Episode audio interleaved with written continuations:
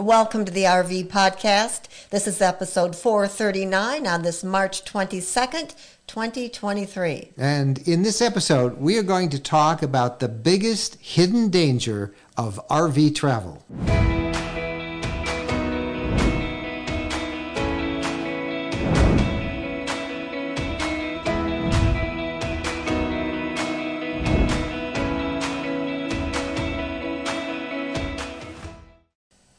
Everybody. I'm Mike Wendland, and this is my lifelong traveling companion and my bride, Jennifer. And we are delighted to have you with us. Um, we are coming to you today from Michigan, but we're about to hit the road, and by the time you see this, we'll be someplace between Michigan and Florida. We've got a couple of stories that we're checking out, and we're looking forward to being back on the road. And in particular, since we moved over to Western Michigan, I'm looking forward to getting out of this lake effect snow. Holy cow! I've heard about it, but I never really experienced it eh, for extended periods of time. Yeah, if you like snow, lake effect snow, you'll love it. It is everywhere. I, think I'm about ready to go south. yes, well, we are. We are uh, literally packing uh, as we're recording this, trying to get an early start, and we've got a couple of stories that you'll be seeing in the weeks ahead, and uh, we'll be uh, rubbing it into you uh, as we come to you from uh, someplace, hopefully, in warmer weather.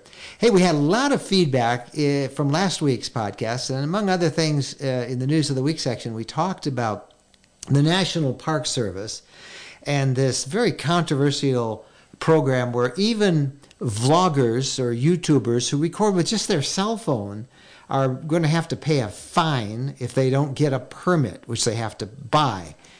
And we explained how this is just a ludicrous, you know, we understand if it's a big crew with lots of people and equipment, but one man, two man, two woman, one woman band, bands, you know, where we do this all by ourselves, it's ridiculous. So as a result, we mentioned how we're not going to the national parks because if we can't report it to you, um, we're not going to go. Uh, so we had a lot of feedback of it, and one of the, the better ones came from Tony, who uh, had a, a, a, pretty good perspective on what this issue is about. You want to share what Tony had yeah. to say? Tony said, the video issue in national parks, I feel, is an attempt for the National Park Service to generate additional funds. I'm pretty confident that the opposite effect will take place, but the NPS won't realize it until they hit a financial hardship, if not a downright crisis. I'm pretty sure the YouTube videos that you have shared created the desire for my wife and I to visit Yellowstone, Grand Teton, Rocky Mountain National Park. New campers are still entering this community, and thousands make plans every year for iconic vacation camping locations.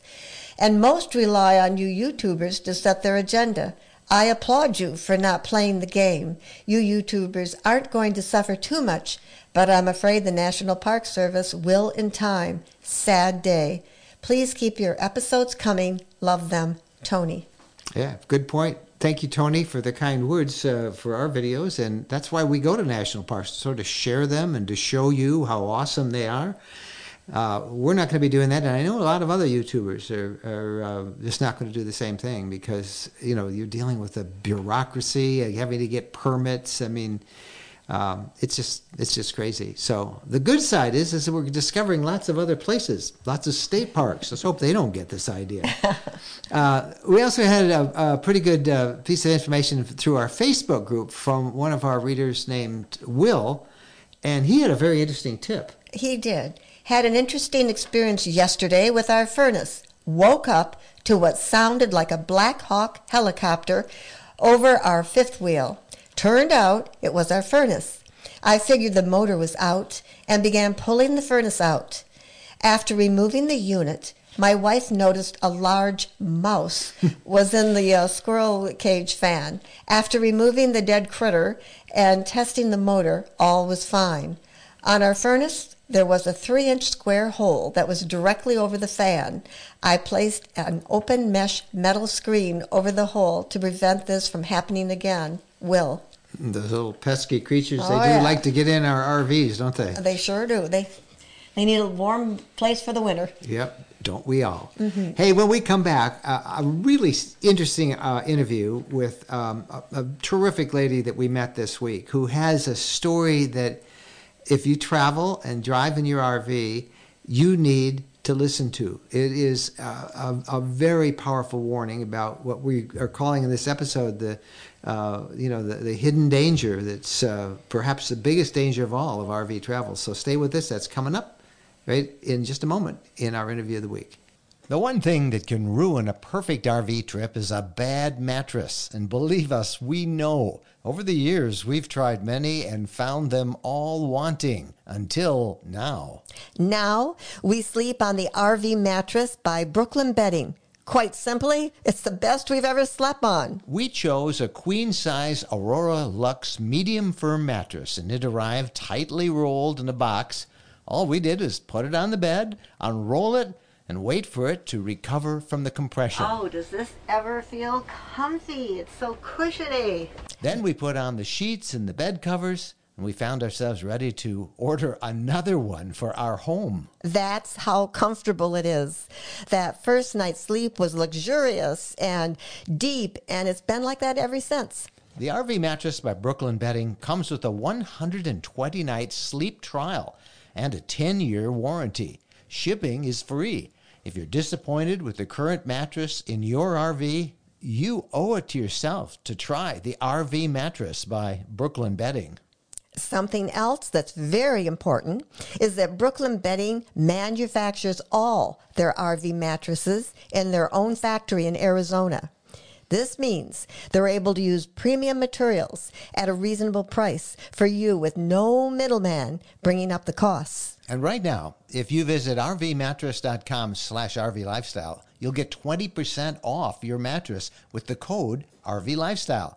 Again, use the promo code RVLifestyle for 20% off the cost of the RV mattress by Brooklyn Bedding. We're sure you'll be as thrilled with your RV mattress by Brooklyn Bedding as we are with ours. It really is the most comfortable mattress we've ever slept on. Welcome back. It's time now for the interview of the week segment, and our guest this week is Betsy Johnson. Now, Betsy is a solo female traveler in her 70s, and she has been uh, widowed since 2017. And how she became a widow is the topic of this week's podcast interview. And uh, Betsy's late husband, Rick, they had spent about two years RVing around the country in their Class C motorhome. And Rick had been in really good health, but he suffered a blood clot and died suddenly while on a camping trip in South Dakota. And the doctors at the hospital told her a blood clot uh, was formed from sitting too long while driving. Now, Betsy and Rick had been married 45 years. You can just imagine what that was like that day. Um, Betsy lost Rick in 2017, and today uh, Betsy and her silky terrier Petey, uh, they're still RVing, uh, this time in a, a Class B Travato. Uh, but Betsy hopes by sharing what happened to Rick, you will take the threat of blood clots seriously, making sure that you uh, stop frequently while you're out on the road. So let's introduce you now to Betsy Johnson. Well, joining us right now is Betsy herself, and uh, she has, I think, a, a very powerful story and a very timely story for many of us who are thinking about getting out there and uh, starting our, our spring travels in RV. Betsy, first of all, thank you so much for joining us on the podcast today. I'm glad to do it. I'm always glad to share my story. I think it's important. Yeah. Well, it's um, it's a very sad story, but you are helping a lot of people as you share that story because um, so many of us uh, think that uh, that unless we've hit all 500 miles in one day, we haven't succeeded on a trip, and that's not a good idea. So, why don't we start with a little bit about um, maybe describe the camping trip that you and and Rick were on? Um, Rick and I were on a cross country trip. I live in North Carolina, and this trip uh, was a caravan tour that actually started in St. Louis, Missouri. And so before the caravan even began, we had already traveled approximately a thousand miles to get to St. Louis. And there we joined uh, the caravan with Fantasy RV Tours, and we traveled with them many times before. I highly recommend them. And so the trip that we were on uh, went from St. Louis to Oregon, following the trail of Lewis and Clark. And um, uh, generally, you would go, you know, 100, 150, maybe 200 miles a day. Uh, so it wasn't a real strenuous uh, trip um, as far as driving was concerned. Um, but still, over, you know, if you drive several hundred miles a day, and I think maybe his pride, you know, I don't know when when you're going to say he he he basically dropped dead. Uh, took about an hour, but you know he he hit the ground from a blood clot.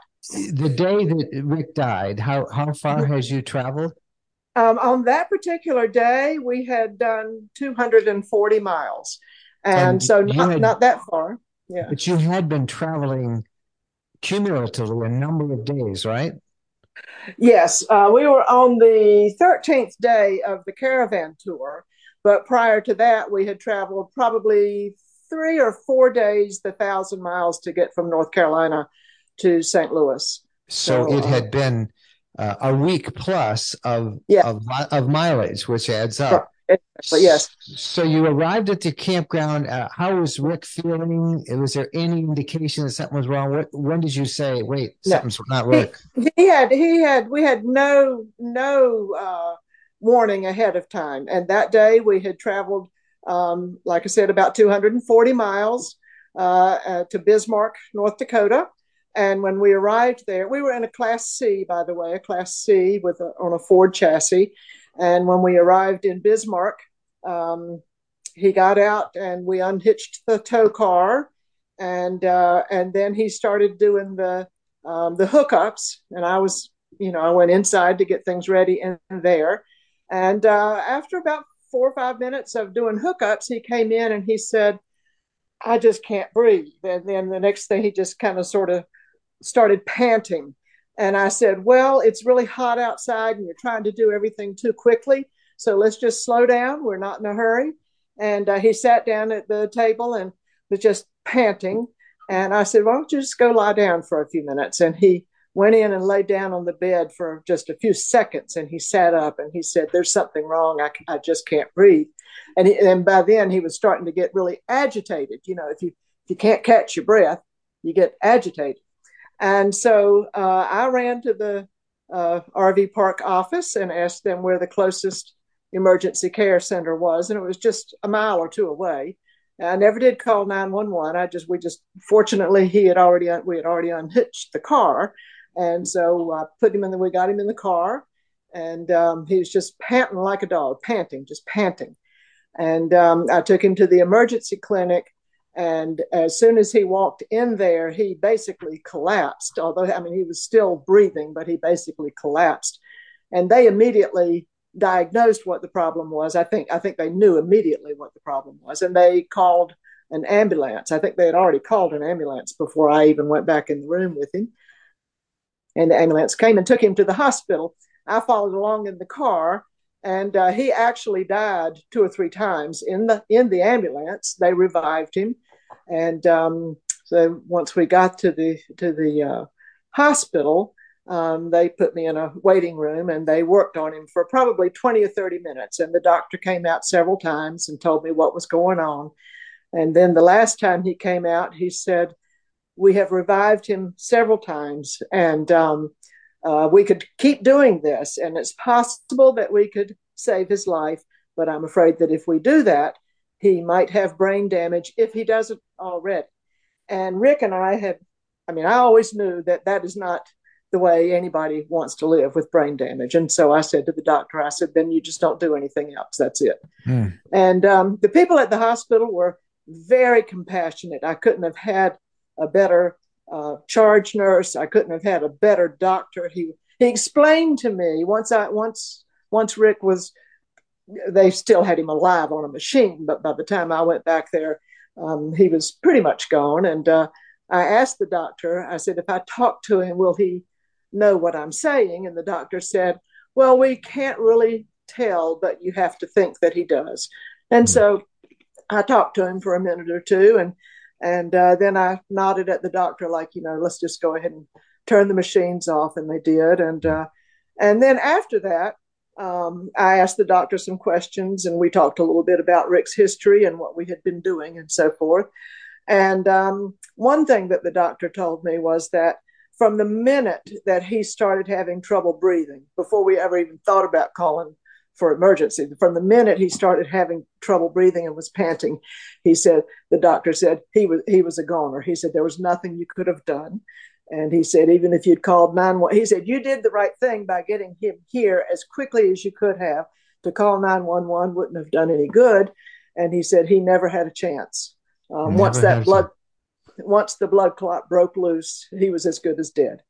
So, yeah, that's it. well, well, what a what a shock that must have been. And since then, you have, I know, uh, made this a sort of a cause for you. Now, looking back with the knowledge you have, uh, and for RVers who are planning their summer travels now, mm-hmm. what's the best advice that you you have learned that you would give them about traveling and driving well, long hours?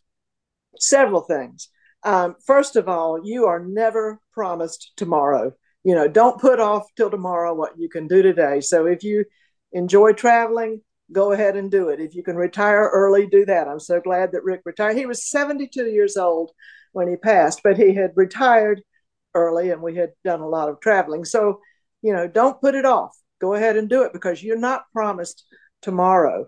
And um, uh, Rick and I don't, we didn't have any children. And uh, so we had, I guess maybe we had more time than other people do. We, I knew exactly what he wanted um, as far as did he want to be an organ donor? Did he uh, want to be kept alive on machines? We had talked about all those things and I knew all of that.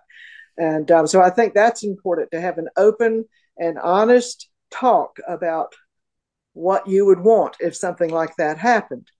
And it is very important don't put it off. Have your will, have your power of attorney, have your medical power of attorney um, all ready. I didn't have any of that stuff with me. That was another thing that the people that I dealt with on that particular day and the days following were very compassionate. And nobody said, nobody asked me if I had the authority to say cut off the machines. I think they just assumed that I did. Uh, but I can imagine that you might be some places where they would say, we need to see that paperwork. I didn't have the paperwork with me. So maybe it would be a good idea to carry copies of that kind of thing with you. Um, I did not, but I didn't need it as it happened.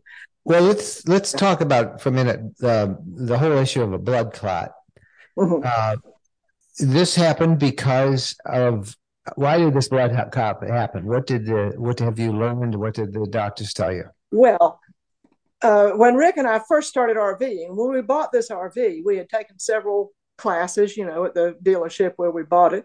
And one of the things that they told us was be sure to stop and get out and walk around every couple of hours. And you've heard about people doing overseas flights and things like that getting a blood clot because you're sitting there and you're not moving and your blood's not moving and uh, and we did that for the first couple of years of RVing we were you know just religious about stopping every couple of hours and walking around but as you you know do it more and you become more comfortable we didn't even think about that anymore like you said a few minutes ago you're thinking about driving 600 miles you know in a couple of days that's too much um, we generally tried to keep our, our distance to about 300 miles a day. I still do that as I travel now.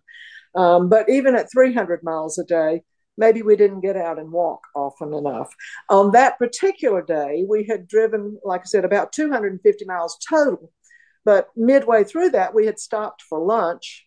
We ate and then we got back in the vehicle and went on. The doctor said that this was something that had probably started several days or maybe even weeks um, before this tragic event that the blood clot had he probably had it for a while so you know in that traveling from north carolina to missouri and then on to north dakota you know that that clot might have been in his leg for several days and it just chose this particular day to break loose and once it breaks loose, then you're done. so. Well, we, we're going to put some of those links that you have shared with us as we prepared for this interview in the show notes so people can check from the Center for Disease Control and Prevention and from the National Institutes of Health about blood clots and travel. Yeah. Um, Jennifer and I have always had a rule, which I admit we don't always follow ourselves, uh, but the 330 rule no more than 330 miles and uh, finish by 3.30 in the afternoon for uh, mm-hmm. uh, not only health reasons but just you know to keep you from being too tired and so you can enjoy the area you shared with us some of the things about getting out and why it's important to walk around um, but there's another important lesson you learned and that had to do with your membership in the uh, fmca yes and in honor of them uh, i'm wearing my fmca shirt here well, uh, I cannot I cannot say enough good things about FMCA. Um, my experience was we we had that membership, and I'll, I'll say I think it costs no more than fifty or sixty dollars a year. I think at times they have it on special for fifty dollars a year, and that includes, um, you know, a, an emergency plan. And uh, so I knew that we had that membership. I think we also had a membership in the Good Sam, which also, you know, maybe has that same kind of thing. But for me, when I got back to the RV park after leaving the hospital, uh, I drove back to the RV park, and uh, uh, you know, nobody nobody even knew that we had gone to the hospital.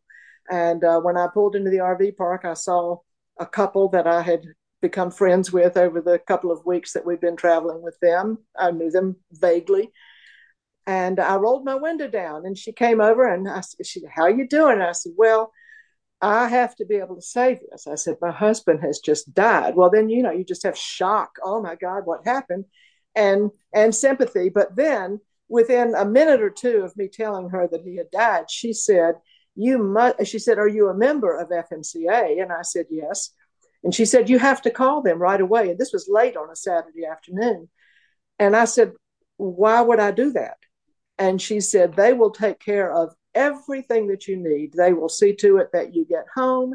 I had a little dog. She said, They're, you know, they'll pay for you to fly home, or they'll pay for a family member to come out here and be with you if that's what you want. They'll pay for your dog to go on the airline. Um, they will pay to get your RV and your tow car back to your point of origin. And uh, and she said, you you just have to call them right away. And and I, I did. I called them, and within no time, um, they were you know helping me, and uh, they made the airline reservations, and we had to change them once or twice. I had my little dog with me, his little 20, uh, 10 pound silky terrier, but I didn't have any kind of a carrier for him. And they said, no problem, just go to the pet store and buy one and send us the bill. So, I mean, they literally paid for everything. And I'd only been a member for a couple of years, so maybe I'd given them a hundred dollars all told, and they spent thousands of dollars on me getting yeah. me home, the dog in the in the plane with me. I mean, not in the cargo hold. They paid the you know whatever it cost to have him right up there with me in the seat, and um, so they were wonderful to deal with. Well, thank you so much for underscoring to us all the importance of getting out and moving around and not staying behind the wheel in one position for extended periods of time over yes. many days. Yeah, uh, Rick was a pretty big man. I mean, he was not. I looked at some of the some of the uh, da- you know things that uh, that might cause a blood clot other than just drug, and you know there were things like being overweight and so forth and so on. And um, but he was you know he was tall and he was big. And so there he was you know he was he did almost all of the driving and he's you know cramped up in that little seat. And yeah. uh, sometimes he tried to stretch his legs and he couldn't but he you know we just didn't want to stop. We just wanted to keep going. So well I, I'm, very, I, I'm very cognizant of it now as i travel around by myself. I now have a little 21 foot uh, travato and I've been cross country and all, I've been everywhere. I've been to 48 states in my Travato since he died and I'm very careful about getting out and walking around. Yeah. I bet Rick would be very glad. Is very glad to know that you are continuing, Darby.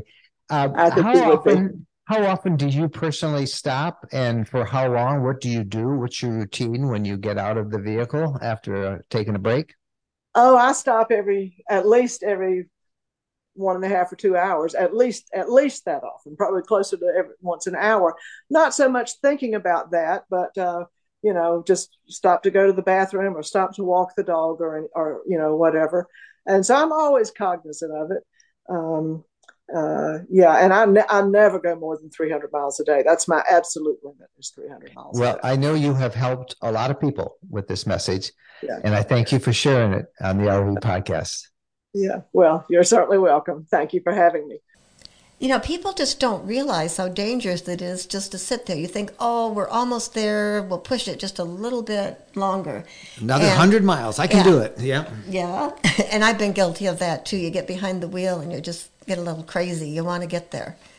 And we forget. We, we got to move this machine. We do, and uh, just uh, I really appreciate Betsy uh, her advice about the FMCA and this awesome service they have. If the worst should happen to you, uh, we've heard this from other people how that uh, is certainly more than worth the price of, uh, of a membership in this excellent organization and how compassionate and helpful they were for her. And then I loved her message where she said, You're not guaranteed tomorrow, so make the best out of today. Uh, so we thank Betsy for spending time with us. New travel tech coming up right after this. Tired of overcrowded campgrounds and competing for reservations, paying high fees for sites? Well, ownership is an emerging trend in RVing that might be right for you. It was for Jen and me. We bought some land just west of Nashville, Tennessee, in an incredible collection of mountaintop RV properties called the Woodlands at Buffalo River. These are 5 to 62 acre properties that allow RVs year round starting at $79,900. And we loved it. The scenery is breathtaking and you can own it outright. It's not a timeshare, it's your property, your way. You can landscape, garden, bring your pets, build what you want to. There's high speed internet and it's so private. It's a great place to make your home base. No more calling around for reservations, ready whenever you want. And they're selling these properties by appointment, 5 to 62 acres, $79,900. Financing, big discounts available on multi-lot packages. For information, visit myrvland.com. myrvland.com. RV travelers demand solid, reliable internet. And for Jennifer and me, that means Nomad Internet. It's our exclusive on the road internet connection, and it gives us unlimited data. We're never throttled or deprioritized. It connects seamlessly. It works on the new C-band cellular spectrum that offers wider coverage, higher performance, and is less susceptible to interference. If C-band isn't available in a particular area, my connection automatically defaults to 5G or 4G. The Nomad Air modem that we use has maximum connectivity across all cellular frequencies with high-powered internal antennas, and it can connect to all of our devices. Best yet, there's no contract, and Nomad allows users to pause service when they're not traveling. It works in motion as you're driving, and there are numerous plans that you can choose to fit your individual needs, including residential service. You can learn more about Nomad Internet by going to rvlifestyle.com slash nomad. That's rvlifestyle.com slash nomad. All right, welcome back. Time now for the new travel tech segment of the RV podcast uh, drawn from the inspiration of our friends over at newtraveltech.com, our sister blog that uh, celebrates the many ways technology enhances the entire travel experience, not just RVing. So, what do we have this week? We want to talk about okay, this app is aimed at interstate travelers and it's called iExit. And we've been using it for years. Now, it, it's a great app for finding out what is at the next exit uh, from the interstate or maybe a few miles down the road if you're looking. Uh, how many times have you been out on the road, you know, and you say, well, uh, let's go for another half hour. What's going to be available there? And this is where this app comes in so handy because it locates um, fuel stops.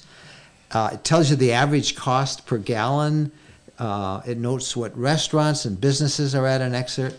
Uh, they call it uh, the road trip pit stop finder and it really does help you save time and and um, help you plan out your trip as you're traveling.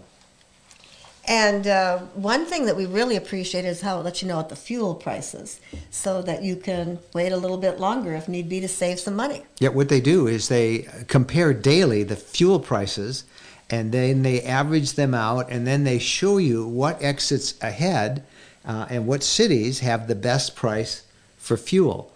Uh, you can find also rest areas Oh, yeah. ahead. Rest- and restaurants. Restaurants? A certain restaurant, you can check that out. hotels, and you, you Mm-hmm. can even uh, rent a hotel room if you decided to heck with the RV. You want a hotel room for a night. Um, it's uh, free for iOS and Android, and uh, we've been using it. They even have a companion book that you can get, but the app is great. Uh, I say it's free, but you know there's always a premium version available without advertising and some more bells and whistles. But the free one is all we've been using and have been very happy.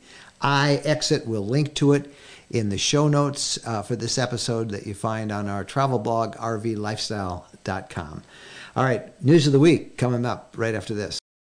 One of the most exciting developments for RVs is happening out west in Arizona. Western Land and Ranches is selling five acre high elevation ranches just off the famous Route 66, the birthplace of the American road trip. Prices start at only $39,900, and these are beautiful, secluded tracts of land surrounded by majestic mountain ranges with sweeping valley views. The high elevation is a unique microclimate as well, giving you cooler temperatures, green grasses, and tree cover, making it unique for desert property. The community is in the center of it all, close to the best of the West Grand Canyon, Las Vegas, Lake Havasu, Lake Mead, Lake Mojave, the Colorado River, Flagstaff, Sedona, and historic Williams. If you're tired of crowded RV parks and paying high fees for sites, well, ownership might be right for you. This incredible collection of mountaintop properties called Greenwood Ranches hit the market and it's selling out fast. There is no HOA. You can build a house, a cabin, outbuildings, or just RV. It's your property, your way, 100% ownership. Visit the website to get details and set up a showing, ArizonaRVland.net. That's ArizonaRVland.net. Welcome back, everybody. Time now for the RV news of the week. What's our first story? Well, this is a story we've all heard about an occasional aggressive bear causing a campground to temporarily have to close sites or maybe a whole campground. But in uh, Canada's Killarney Provincial Park, a campground had to close last week because of an aggressive owl. I can honestly say. Yeah, never. Who? An a- owl? Yeah. Yeah. A, great horned owl attacked several visitors, swooping down and pecking at their heads. And one man suffered wounds up to his scalp and his forehead when the bird attacked him, dropping down silently in the uh, middle of the night. It's kind of like an Alfred Hitchcock Yeah, movie, The remember Birds. Yeah. Oh, that was a scary movie. And uh, leaving him feeling like he'd been uh, struck by a sledgehammer. I mean, those owls can be pretty big. And then another camper was making a cup of tea at around 8 p.m. when the bird struck him. And said uh, he had a helmet on. Wait, he had a what? Helmet on, so maybe he was a bike rider or something. Or maybe word had spread about this and he went outside with a helmet on. So he wasn't bleeding, but, excuse me, but it still hurt. And the bird came back later and attacked him when he was in his tent. Wow. Wow. So um, owls can be territorial. So I think it's probably pretty safe to say that that owl had a nest nearby and felt that these people were too close. So they can't they closed the campground. Wow. Yep. Uh, Because of an aggressive because owl. an aggressive owl. Ouch. You never know. Like I said, you expect bears, but not an owl. Uh, my favorite story this week is a rescue story. We all love rescue stories. Here's one with technology. This is right up my alley. Uh, this was uh, a guy who was in Oregon and he was hiking and he was in the Willamette National Forest uh, and it began to snow, really heavy snow, and he couldn't get out. So he used his drone to send a text for help. Uh, the man, a dog, and his friend were leaving the national forest. Uh, they had there was a stranded motorist there, so they offered to pull him out of the snow, and then they became stuck themselves. The park does not have good cell phone coverage, so the man came up with this solution that he would take out his drone, uh, and he uh, set his phone up. He typed a message to his wife, telling her location and situation, attached it to his drone, and set it high enough to get a signal. And uh, when he got a signal, the the text went through. Uh, rescuers came and they helped him, and on the way they rescued, in fact, another motorist who had been stranded for several days. Oh, wow. So those of you who don't like us who fly in our drones around, there is a way that the drone Yeah. actually actually helped. That's a good drone story. A great drone story and a rescue story. Yep. Right. Yep. Now we have a story, a sad story about a, a man and his wife who lived in the suburbs of Denver, and they had their dreams crushed after their Class A RV was stolen from their garage.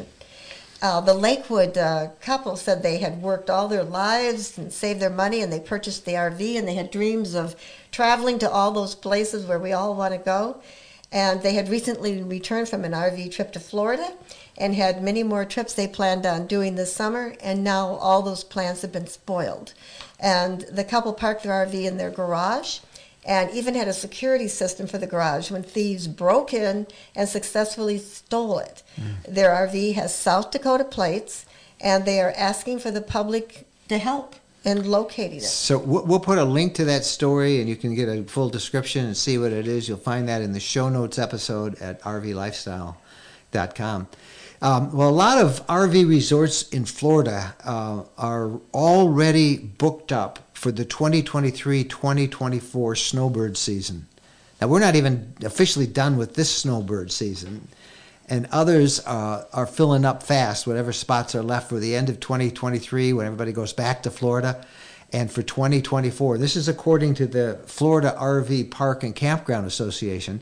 They issued a press release on this last week urging snowbirds not to delay in making reservations for 2024 because many of the resorts in the most popular locations are expected to be completely booked up within the next several weeks. Um, many of the state's uh, resorts give priority to RVers who commit to longer periods of time, seasonal, you know, they'll do three months or whatever it is. So if that's not your plan and you want to go for a few days here, a few days there, you have better line things up right now in Florida. And this is according to uh, our friend Bobby Cornwell, the CEO of the Florida RV and Campground Association. 23, 24 already starting to fill up. Will be filled up completely, they say, uh, in just a few weeks. So a word to the wise. All right, that is our RV news of the week. When we come back, the RV question of the week. When we're asked what's the most important modification we made to our RV, it's an easy answer. Battleborn batteries. Battleborn batteries are quality, safe, reliable lithium batteries that allow us to stay out there off the grid longer. Lithium batteries charge faster, they charge fuller, they're longer lasting, they're maintenance free, and Battleborn batteries are protected by a 10 year guarantee. Now, in our case, they just dropped into the existing AGM batteries that we have, and they'll probably be the same on your rig too.